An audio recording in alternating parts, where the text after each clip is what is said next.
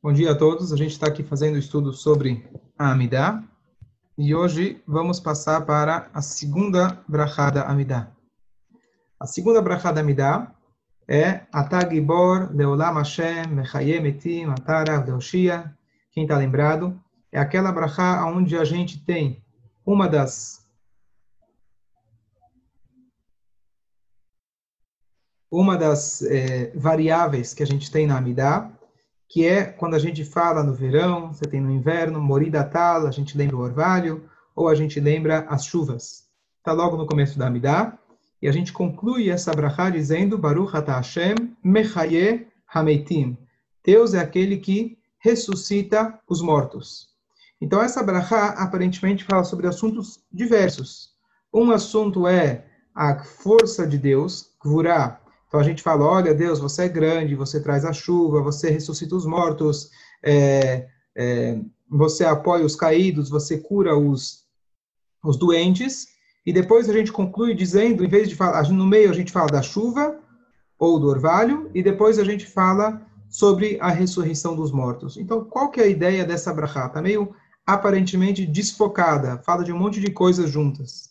Então vamos lá. Se alguém tiver um Sidur na frente, vai facilitar. Se alguém tiver facilmente um Sidur, para a gente poder acompanhar essa brachá. Senão eu vou ler rapidamente a tradução. Atá Gibor Leolam Hashem.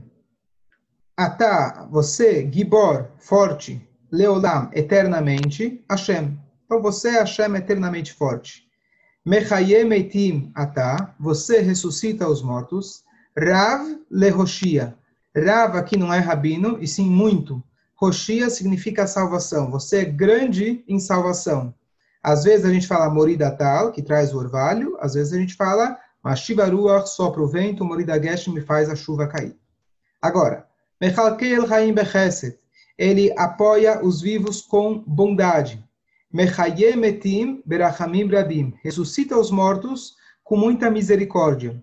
Somer Noflim apoia os caídos. Verofer Holim cura os doentes. Umatira Surim liberta os presos. O Mekayem Emunató Lishenei Afar. E ele cumpre a sua promessa aos que dormem no pó. Aqui vale um, um, um, ponto muito importante que muita gente lê a palavra errado. A palavra aqui é lishenei afar. Às vezes as pessoas não são tão cuidadosas com a gramática, mas às vezes a gramática muda completamente o sentido da palavra. As pessoas costumam muitas vezes dizer um kaim emunató lishnei afar. Shnei significa dois. Dois pós, não tem sentido nenhum. Deus cumpre a sua promessa para os dois pós, não tem sentido. Lishenei afar vem da linguagem de Shina, lishon, dormir. Então, são aos dormentes do pó, ou seja, os mortos. Então, é muito importante aqui não ler lishnei afar, e sim lishenei afar. Michamor rabal givurot, quem é como... Sim. Emunató pode ser pacto também, porque emuná não é... Emuná pode ser pacto. Aqui ele traduz como sua promessa, mas a, a, o, a promessa. o, o, Shoresh, o aqui ele traduz assim, mas emuná vem de emuná, fé, certo? Ou seja, Deus, ele ele prometeu e a, e a gente tem fé que ele vai cumprir. Melech, eh, Michamoch Abal Givurot, quem é como você, Hashem, o Bal Givurot, ou seja, aquele que faz é, Givurah, os poderes, quem é poderoso como Hashem, o Midomelar, quem pode ser comparado, domem em hebraico, quem pode ser parecido com você, quem pode se comparar a Deus, Melech, ele é um rei, Memit o Mechaye. Ele faz as pessoas morrerem e ele dá vida. O Matzmiach Yeshua, e ele faz brotar a salvação. Metim, e você é, é, é, fiel para ressuscitar os mortos. Baruch Ata Hashem, bendito é tu Hashem, Mechaye Metim, aquele que ressuscita os mortos. Então vamos tentar entender um pouquinho dessa brachá. No livro que eu mencionei, que eu estou seguindo alguns pontos dele, pelo menos, que é a arte da prece judaica, quem quiser. Um dos alunos já adquiriu esse livro, está lendo. É um livro muito bom. Ele, na verdade, ele traz, como eu disse na outra aula, uma história por trás de cada uma dessas bênçãos. Então, apesar de quem decretou, quem foi que formalizou essas bênçãos foram os sábios do início da era do segundo templo, mas sempre existe uma história anterior aonde eles se basearam. Então, a história dessa brachá, o tema, o nome dessa brachá se chama Gevurot. Gevurot. Diferente da primeira, a gente chamava o nome, o, o título da primeira brachá era Avot, patriarcas. O título dessa é Gevurot. O que, que significa Gevurah? Gevurah a gente pode traduzir como poder. Aqui a gente descreve os poderes de Deus. Ele que apoia os caídos, ele que traz a vida, ele que ressuscita. A gente está descrevendo as grandezas de Deus. Ele que faz o orvalho cair, a chuva cair, etc. Agora, nós temos o Abraham, que ele foi, como a gente falou, a base para a primeira brachá, a primeira bênção. Aqui, a base, a origem dessa segunda bênção está ligada com Yitzhak, o segundo patriarca. Curiosamente, se a gente for analisar a história de Yitzhak, ele se identifica justamente com o aspecto de Gevurah, com o aspecto de poder, ou, como traduzido na Hassidut, na Kabbalah, severidade. Então, vou aqui fazer um parênteses rapidamente explicando sobre a vida de Isaac, depois a gente vai trazer isso para essa brachá diária que nós fazemos. Avraham, ele era o protótipo de Chesed. O que, que é Chesed? Chesed é bondade. Mas a característica original de Chesed é uma bondade incondicional, sem nenhum tipo de critério. É o cara que dá dinheiro para todo mundo, sem fazer distinção se ele precisa, se ele não precisa e onde ele vai usar o dinheiro. Essa era a característica de Abraham. Isso é muito bom, mas existe um perigo muito grande. Se você, é, se você é bom com todo mundo, se você dá sem fazer cálculos, isso pode ser prejudicial para alguma pessoa. Se você dá mais do que a pessoa precisa, ou que ela merece, você vai estar, na verdade, ensinando para ela uma mensagem errada. Então, o que acontece? Nós falamos na brachá anterior Baruch Atah Hashem Magen Avraham. Magen, a gente discutiu, o Reuven trouxe para a gente, Magen da vida, proteção de David. O que, que significa Magen Avraham? No sentido literal é que protege Avraham. Mas no sentido mais profundo, Deus ele precisa proteger a característica de bondade. Porque se deixar nas mãos de Avraham, se deixar as rédeas na mão de Avraham, ele vai fazer bem para todo mundo, e aquilo que é bem não necessariamente vai ser bom no final das contas para aquela pessoa. Então, por isso a gente fala Magen Avraham. A energia de Avraham tem que ser preservada, contida. Porque se você deixar solta, você pode acabar dando dinheiro, entre aspas, vamos usar um exemplo extremo, para um terrorista. Então, por isso a gente precisa proteger a característica de Hesed, de bondade. Então, agora vem a segunda característica, que é de Yitzhak. Qual que era a diferença, a vida de Yitzhak, diferente de Abraham? Bom, o episódio talvez mais conhecido da vida de Yitzhak foi quando seu pai levou ele com 37 anos para ele ser ofertado como sacrifício. De última hora, o anjo veio e falou para ele não fazer isso. Yitzhak, a Torá conta para gente que ele quis, em determinado momento, sair de Israel num momento de fome, tal como fez Abraham. E Deus fala para ele: não saia, você não pode sair. Você é diferente do seu pai. A linguagem usada é olá temimá, um holocausto pleno. Ou seja, você foi ofertado como um sacrifício como criança. A criança não, jovem, né? Mais jovem. É, então, o que acontece? Apesar que ele não se tornou um sacrifício, não morreu como sacrifício, mas a partir do momento que ele foi levado ao altar, ele era um sacrifício. E, portanto, esse sacrifício não pode sair de Eretz Israel. Aqui você já vê que ele era uma pessoa contida. Deus conteve Yitzhak, ele não podia, como Abraham, viajar por vários lugares e ir difundindo o nome de Deus. O trabalho dele era o contrário. Ele ficava na casa dele e, eventualmente, as pessoas que vinham até ele. Ele era uma pessoa contida. A Torá descreve várias passagens que são muito estranhas, aparentemente, da vida de Yitzhak, que ele cavava poços. Ele cavou o poço que Abraão tinha cavado e ele brigou com os filisteus e cavou os poços. Uma coisa um pouco estranha que a Torá dá tanto ênfase para essa história dos poços. E a explicação mais profunda é de que os poços simbolizam a característica principal da vida de Yitzhak. Avraham é do tipo que quando vamos dizer tem fome, o que, que você faz? Eu vou procurar mais um emprego. Eu vou trabalhar de noite, eu vou trabalhar de dia e eu vou conseguir fazer um, um mais um outro trabalho para trazer dinheiro para casa. é uma maneira de pensar em expansão. Quando falta, o que, que eu vou pensar? Eu vou expandir. Essa é a maneira de Abraham. Existe uma outra maneira da gente lidar com a crise, nesse exemplo. Quando eu estou com falta de dinheiro, eu posso usar melhor os recursos que eu tenho. Quantas empresas hoje, no coronavírus, perceberam que tinha um monte de funcionário desnecessário? Tinha um monte de gasto que não era necessário. Você canalizou melhor as forças que você já tinha. Essa é a representatividade do poço. O poço, você, por cima, você vê terra, você não enxerga nada. Mas se você cavar, cavar, cavar, você vai encontrar uma fonte de água. Ou seja, você encontra os resources, os materiais, as forças que você mesmo já tem, mas isso exige muita kivurá, isso exige coragem, isso exige contenção de despesas, que é essa ideia da kivurá, conter. Abraham era expandir, Yitzhak era justamente o contrário, ele era contido, ele contia a sua, é, a sua força.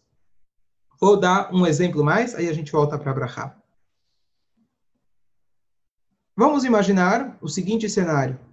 Uma história real que eu ouvi. Uma moça jovem se casou. O pai dela, graças a Deus, uma pessoa de muitos bens. E ela se casou e está morando num apartamentinho pequeno, está começando a vida. E lá nos Estados Unidos ela não tinha uma máquina de lavar dentro de casa, ela tinha que levar para a lavanderia da esquina toda semana as roupas dela e do marido para lavar. Um belo dia, o marido fala: Poxa, você está aqui, já engravidou, graças a Deus, eu acho que está na hora da gente comprar uma máquina de lavar. Quem sabe você pede para o teu pai? Meu salário ainda não permite. Quem sabe você pede para o teu pai ajudar. Bom, ela liga para o pai e fala: Pai, você pode me dar uma máquina de lavar? E o pai fala: Olha bem, minha filha, eu batalhei para conseguir chegar onde eu cheguei. Eu não quero te dar tudo de graça. A vida não é fácil. Trabalha e você vai conseguir. Será que isso é justo? Então, às vezes, essa frase pode ser muito boa. Por um lado, o extremo de dizer, sim, filha, pega quanto dinheiro você quiser, não precisa trabalhar, seja mimada e eu vou te sustentar a vida toda, a gente sabe que isso é prejudicial. Então, essa é a característica de Hesed. Gevurah é aquele pai que diz, eu não vou te dar, porque eu estou pensando em você. Tá certo? Eu estou pensando no teu crescimento. Então, é um pai que eventualmente não dá o dinheiro, a mesada para o filho, porque quer que o filho trabalhe e faça por merecer. Mas a Gevurah também tem seu perigo. A Gevurah, em exagero, pode ter uma pessoa, pode gerar uma pessoa com falta de compaixão. Olha a situação. Não é uma filha mimada que está querendo dinheiro à toa. É uma mulher que está grávida, está com dificuldades. Você, Baruch Hashem, tem condições. Você pode ter um equilíbrio e dizer, bom, nessas condições, eu vejo que você está se esforçando, você está se empenhando, está começando sua vida, eu posso te dar um suporte. Então, eu dei esse exemplo, que é os dois extremos. Por um lado, um pai que poderia dar tudo, ou um pai que não dá nada. Então, qual que é a maneira adequada? Qual que é a, a, a, o comportamento ideal? O comportamento ideal é buscar o equilíbrio. Então, não ser Magen Avraham, não ser Avraham, que precisa ser protegido, e não ser Yitzhak, que também precisa de uma dose de Avraham. Então, o ideal é o equilíbrio entre dois, os dois, que isso é a característica de Yaakov, que a gente vai ver depois. Yaakov, o terceiro patriarca, ele obteve esse equilíbrio. E olha que curioso, de Abraham, ele teve um filho tzadik, e outro filho, que era o Ismael, que não foi tzadik.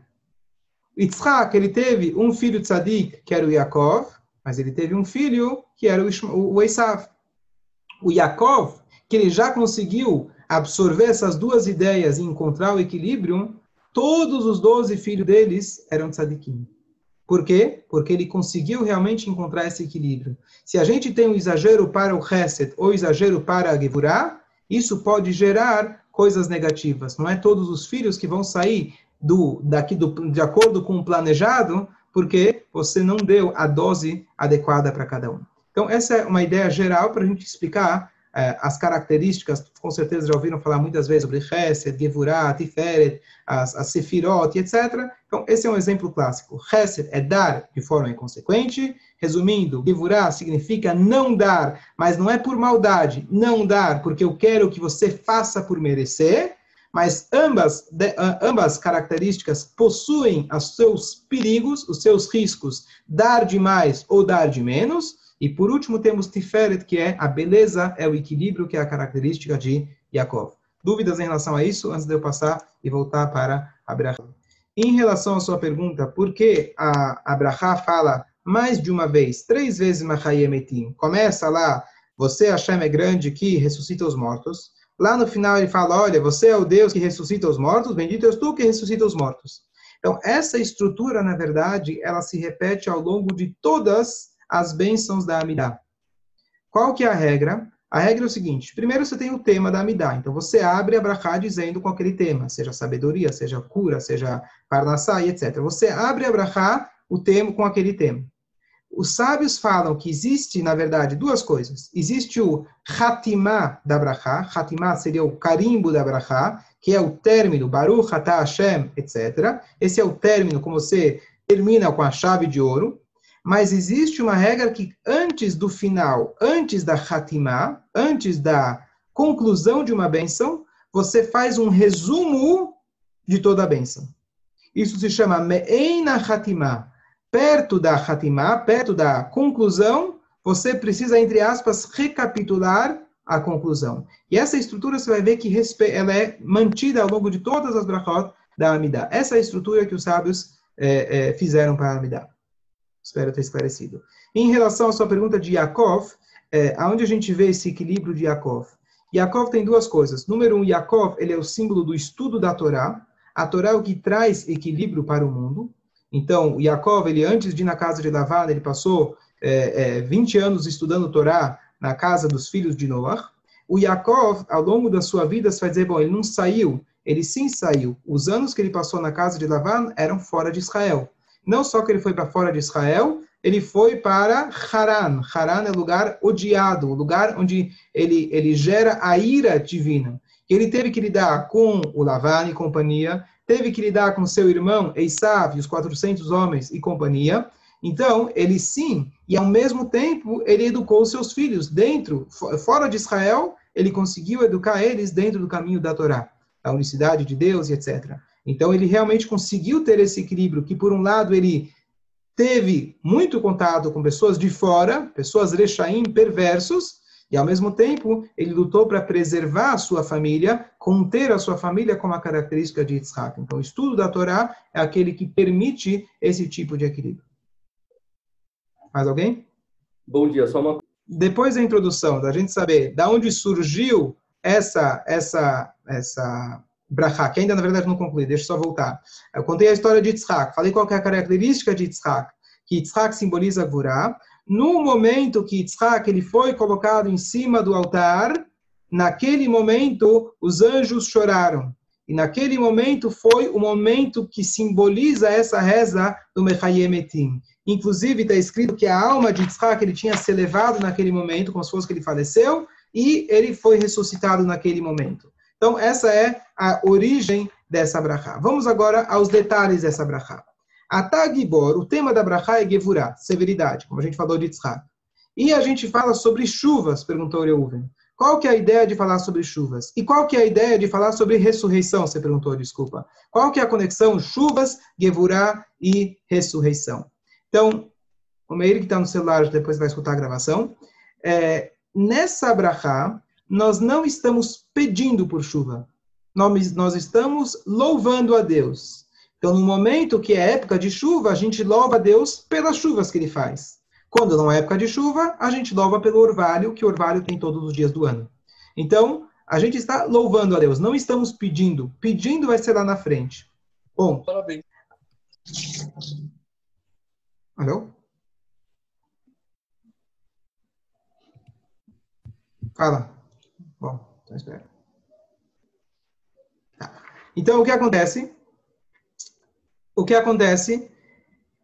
O que, que significa ressurreição dos mortos? O que, que significa chuva? E o que, que significa isso para o nosso dia a dia? O que, que é tão importante? Número um, a ressurreição dos mortos é um dos pilares da nossa fé. O Maimônides ele coloca os 13 princípios da fé. O penúltimo é sobre Mashiach e o último é sobre a ressurreição dos mortos. Por que é tão importante a gente saber da ressurreição dos mortos? E aqui ele vai falar uma coisa bonita, esse livro traz uma, uma, uma comparação muito bonita, que no final da Brachá a gente fala Matzmiach Yeshua, ele faz brotar a salvação. O que quer dizer brotar a salvação? Você poderia falar traz a salvação, Por que você fala matzmiach, faz brotar? Então, o Talmud, na verdade, ele conta para a gente uma coisa interessante. É, no Tratado de Sanhedrin, tem toda uma discussão para provar para nós o conceito de ressurreição dos mortos, porque ele não está explícito literalmente na Torá, textualmente. Os sábios aprendem, como toda a Torá, tudo da Torá, a gente aprende das nuances, e a Guimarães está discutindo como que a gente aprende a ressurreição dos mortos. Uma delas, por exemplo, rapidamente, o Talmud fala que a, é, que a terumá, que era o presente para os Koanim, vocês vão dar ela para o Aron, o Aron a Cohen. Só que existe um problema técnico. A terumá era feita dos grãos que nasceram em Israel. O deserto eles não comiam grãos, tinham maná. O Aron morreu e nunca entrou em Israel. Então, como que você vai fazer a terumá e dar para o Aron? Então, aqui Agmará conclui que futuramente o próprio Aron ele vai voltar. Ah, mas diz Agmará, talvez não é o Aron, talvez Aron é uma forma de dizer os sacerdotes. Agmará vai lá e traz outras provas assim por diante. Agmará traz de uma rainha que ela questionou os sábios e falou: Que história é essa que vocês estão dizendo que vai ressuscitar os mortos? Que coisa mais absurda! E a resposta que eles falaram era muito simples. Se Deus pega alguém que nunca viveu e consegue dar vida nele, alguém que já viveu, muito mais fácil. A gente não para para pensar. Se Deus ele gera vida para alguém que nunca existiu, de uma gotinha, Deus ele faz, primeiro Deus que fez essa gotinha. Mas além disso, Hashem vai lá e cria um ser humano do zero, então você reciclar, nas minhas palavras, um ser humano não é tão não é tão não é tão difícil, porque ele já existiu. Mais uma coisa, a Agmará ela conclui uma coisa interessante. É assim, é, Calma, espera, espera, já, já vamos. Já te atendo. É, e aí a Gemara entra num conceito, a Gemara fala como será que a pessoa vai levantar? Será que ela vai levantar de roupas ou não? E a Gemara, em determinado momento, traz uma comparação com o trigo. Você coloca um grão de trigo, por exemplo, na terra, ele, ele entra nu, é um grão. E quando ele nasce, quando ele cresce, ele vem dentro daquelas, é, dos feixes do trigo, ou seja, ele vem vestido. Então, assim também as pessoas vão levantar vestidos. Na prática, a gente, quando a pessoa falece, você coloca o talit, eventualmente, para quando levantarem, montar de talit, vão estar vestidos, etc. Mas a Gemara faz essa comparação, por quê? Porque a mesma ideia de Triata Meitim é a ideia de uma plantação. O que é uma plantação? A plantação funciona da seguinte maneira: você coloca uma semente na terra, ela se decompõe e só depois brota, germina, e aí cresce uma nova flor, e aí vem a fruta e assim por diante. A, o, o, o, a gente entende no judaísmo, isso é um pilar do judaísmo, que a morte é um estado passageiro e é como se fosse que Deus está colocando até do pó vieste ao pó voltarás, como se fosse um investimento para o futuro. O corpo se decompõe para que futuramente ele volte a brotar como se fosse. Ele vai nascer, ele vai se, é, vai se re, rejuvenescer, re, faltou a palavra aqui, mas vai se ressuscitar e ele então vai voltar de uma maneira muito melhor. Ao ponto que mesmo Abraham, Yitzhak, Yaakov, Moshe Rabbeinu, os grandes tzadikim, que estão nos níveis mais altos possíveis do Gan Eden, vão voltar aqui para a Terra nos seus corpos físicos. A gente pode imaginar que tipo de corpo elevado vai ser esse. Então, é, a crença nesse ciclo, isso faz parte essencial de que a morte não ter, com a morte a pessoa não termina. E muito pelo contrário, não só que daqui é uma passagem para o mundo do espírito, mas ainda existe o ciclo completo que futuramente nós vamos voltar, todos, que aqueles que faleceram vão voltar para esse corpo físico. Por isso, então, só concluindo, por isso se fala esse termo aqui, masmiach, faz brotar, que é a comparação da plantação, e logo em seguida, depois de responder as perguntas, eu vou explicar qual é a conexão com a chuva e com Gevurah. Ok, então a pergunta sobre a ressurreição dos mortos. Então, olha que coisa interessante. Existe uma explicação, acho que você estava aqui até no dia que eu falei no Shur, qual a diferença entre milagre e natureza? Apenas uma palavra, constância. Algo que acontece frequentemente. Todo dia você acorda, o sol já nasceu. Todo dia você vai dormir, o sol se pôs. A gente se acostumou com isso, então a gente chama isso de natureza. Você entende como isso funciona? Você sabe quem impulsionou, fez com que isso acontecesse da primeira vez? A gente não sabe. Deus é que estabeleceu isso. Então a tua pergunta é muito válida. Tudo bem, É um grande milagre uma criança nascer, mas a gente vê isso acontecendo, está dentro do ciclo da natureza. Todos os seres vivos se reproduzem. Mas ressurreição, você não vê isso acontecendo.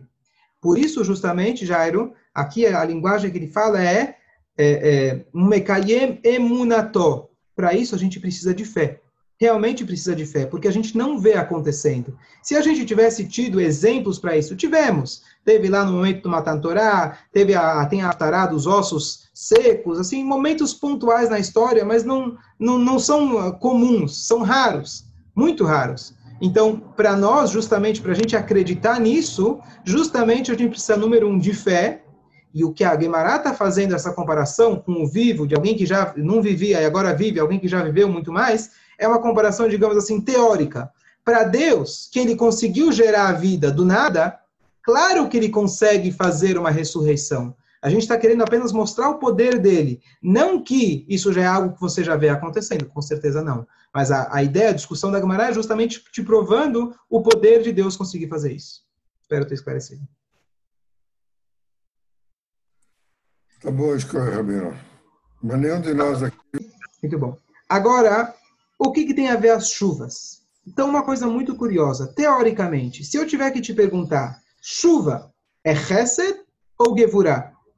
Chuva é uma bondade divina ou as chuvas são é, um poder divino? Chuva, afinal, é dar.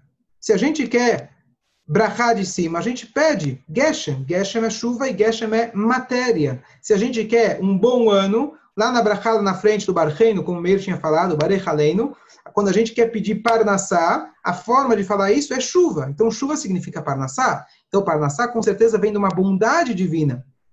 Então, qual que é a explicação? Então, uma coisa muito, muito, muito bonita, você pode observar quando chove.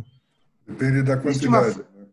E, ó, muito bom, boa, boa, já vou falar isso. Mas, além disso, olha que coisa incrível que a Shem colocou na natureza a, a, os nossos sábios apontam para a gente que nem uma gota de chuva toca na outra. Nem uma gota de chuva, por número, não tem como a gente falar o número de gotas que caem quando, é uma quando tem uma chuva, cada uma tem o seu espaço. Cada uma tem o seu espaço. Qual que é a ideia? de que apesar de que sim, é um chesed, quando Hashem lhe dá a chuva, às vezes, como Jairo já adiantou, pode ser que vurota, a Deus, Deus nos livre, pode trazer uma, né, uma enchente que pode destruir, mas normalmente a chuva ela vem de forma equilibrada. Tanto é que se a chuva, a gente tem uma determinada quantia que vai cair de chuva, não cai de uma vez, Deus fez cair em gotas, para que a gente pudesse, para que o solo pudesse absorver, para que a gente não morresse, não quebrasse tudo. Então aqui é justamente a ideia de chuvas, é a ideia de passar pelo Givurá, passar pelo crivo, passar pela separação. Avraham era, seria, Avraham te jogaria um balde de chuva de uma única vez. E Tzhak ele fala, opa, peraí, uma, uma, um, um por vez. E assim a gente vê como acontece, de fato, de que a chuva cai gradual e cada gota tem o seu espaço. Aqui tem uma lição incrível, uma lição muito bonita. Isso eu falei uma vez para uma pessoa e ela levou isso como lema da vida dela. Então, eu queria compartilhar com vocês. Essa pessoa, ela está se aproximando da Torá, das mitzvot, etc. E ela se aproximou e adorou. Mas não necessariamente os familiares dela estão no mesmo barco que ela. E, como de forma comum, quando você gosta de uma coisa, você quer convencer todo mundo daquilo que você gosta, e você quer mudar todo mundo. E nem sempre as pessoas vão na mesma velocidade ou do jeito que você quer. E, nesse caso, então, o que, que eu falei para ele? Você tem que lembrar das gotas de chuva. Quando Deus ele dá a chuva, ele não joga o balde de uma única vez. Deus ele dá no conta-gota. Quando a gente quer ensinar uma pessoa, incentivar uma pessoa, antes de dar, falar, nós precisamos fazer um cálculo. Qual é a quantidade que eu vou falar? Qual a intensidade que eu vou falar? Quanto a pessoa está pronta para escutar nesse momento? A chuva vai gotejando gota a gota. Hoje em Israel você tem aquele, aquela maneira moderna de, né, eles pegam, né, e fazem com que as, as plantas sabem exatamente a quantidade que cada, é, o que o solo precisa de gotas, eles fazem caindo bem pouquinho, exatamente o que o solo precisa, dessa maneira eles conseguiram fazer do deserto o que a gente tem hoje em Israel. Então, essa é a maneira da gente ensinar as outras pessoas, incentivar as outras pessoas. Não adianta a gente chegar com toda a empolgação do mundo, porque nem sempre a pessoa está pronta para isso. A gente tem que calcular para a gente poder influenciar e mudar, eventualmente, não mudar, a gente não quer mudar ninguém, mas incentivar as outras pessoas. Tinha gente que tinha desligado. Ok, tem muito mais coisa para a gente falar. Então, agora, o que, que isso tem a ver com a ressurreição dos mortos? A gente falou que Gevurah tem a ver com chuvas. O que, que isso tem a ver com a ressurreição dos mortos? Eu, eu pesquisei um pouco o assunto. Eu não tenho certeza absoluta do que eu vou falar, mas é isso que eu entendo. Se alguém tiver alguma coisa para acrescentar, pode me dizer. No momento do Sinai, o que aconteceu? Deus se revelou na primeira na segunda Dibra, e as almas do povo não conseguiu suportar aquilo. Então, o que, que Deus fez? Está escrito que Deus ele trouxe o orvalho da ressurreição, e com esse orvalho ele ressuscitou os Yodim duas vezes. Deus falou a primeira, morreram. Deus colocou o orvalho, voltaram. Morreram a segunda vez, e ali Deus colocou o orvalho de novo, e eles voltaram. A partir de lá, eles ouviram através de Moshe Rabbeinu. Qual que é a ideia? A ideia, de maneira geral, que eles ouviram de Deus, foi importante que eles ouvissem de Deus, para ter esse auge espiritual. Isso ficou marcado para a história, o momento mais importante na história da humanidade, que é o Matan Torah, que essas duas, que é a mitzvah positiva de acreditar no único Deus e a mitzvah negativa de não ter outros deuses, elas, na verdade, elas englobam dentro de si todas as outras mitzvot, como Tânia explica para a gente, não vou entrar agora nos detalhes. Mas a ideia é que essas duas, elas precisavam de um auge espiritual. Só que os corpos não estavam prontos. O que, que Deus fez? Ele colocou Gevurah. Ele colocou uma gota. Ele colocou algo agora calculado para que os corpos pudessem aguentar. Quando o corpo não aguenta, isso é o simbolismo de Hesed, de Abraham, quando ele dá de forma inconsequente. Às vezes a pessoa não consegue aguentar tanta bondade que você dá para ela. Às vezes o abraço é muito forte que esmaga. Aqui veio a ressurreição que Deus agora ele fez uma reestruturação, entre aspas, da sua energia divina, por exemplo, agora lá no Monte Sinai, foi, Deus falou, agora vai ser através de Moshe Rabbeinu, ou seja, vai passar por um, uma certa peneira, por um certo funil, entre aspas, sem comprometer a ideia, sem comprometer a divindade, mas ela ia ser contida, e aí Deus ressuscitou. Então eu acho que essa é a ligação que tem entre a ressurreição e a chuva. Além do mais, a chuva, como a gente falou, é o que permite as plantas brotarem. Então, talvez a ideia da chuva é, como a gente falou, se brotar novamente a ideia da ressurreição, talvez aí mais uma ligação com a chuva, que a chuva é o que dá vida e o que permite realmente esse renascimento. Agora, o Yosef, o Jairo, ele falou, isso vamos esperar até acontecer. Hoje não acontece. Qual é a lição prática para nós dessa brachá? Nessa brachá a gente tem que ter, número um, a interpretação literal, agradecer, louvar a Deus, na verdade, pelas suas grandezas, pensando na chuva, pensando no orvalho, pensando que ele apoia os caídos, que ele cura as pessoas, etc. Reforçar a nossa fé na ressurreição dos mortos. E além disso, existe um conceito de que vida, na verdade, não é definida por corpo. Vida é definida pela alma. Uma pessoa viva é aquela que deixa um legado para as futuras gerações. Yaakov Avinu está vivo. Urash, Urambam, Moshe Rabbeinu, a gente fala deles todos os dias. Agora, Nabucodonosoro e todos os Rechaim e outros que quiseram acabar com a gente, eles acabaram. E o que acontece? Rechaim bechayem kruim Os perversos em vida são chamados de mortos. Tzadikim bemitatam kruim chaim. Os tzadikim, mesmo depois que eles morrem, eles são chamados vivos. O que, que eu quero dizer com isso? Que de manhã, quando a gente está rezando para Deus, a gente tem que lembrar Acorda! Acorda para viver. Viva com sentido. Viva com alegria. Não deixe a vida passar e você vai ter uma vida, entre aspas, sem vida, sem razão para viver, sem um intuito para viver, sem um foco na sua vida. Mechayem etim exige de nós, como a gente veio falando nas primeiras brachot birkot toda brachá tem os dois lados, o lado de louvar a Deus e o lado que isso exige de nós. Tefilá significa conexão, significa uma elevação espiritual. O que, que eu tenho que meditar nesse momento? Mechayemetim, Deus me dá vida. E está na hora de eu começar a fazer a ressurreição dos mortos. Quando eu dormi, eu estava morto. Quando uma pessoa está sem raiut, sem vitalidade, sem alegria, ele está morto. Então, nesse momento, é o momento a gente pedir vida para Deus e a gente tentar se conectar com Kedushá, com santidade, que ela realmente é a fonte da vida.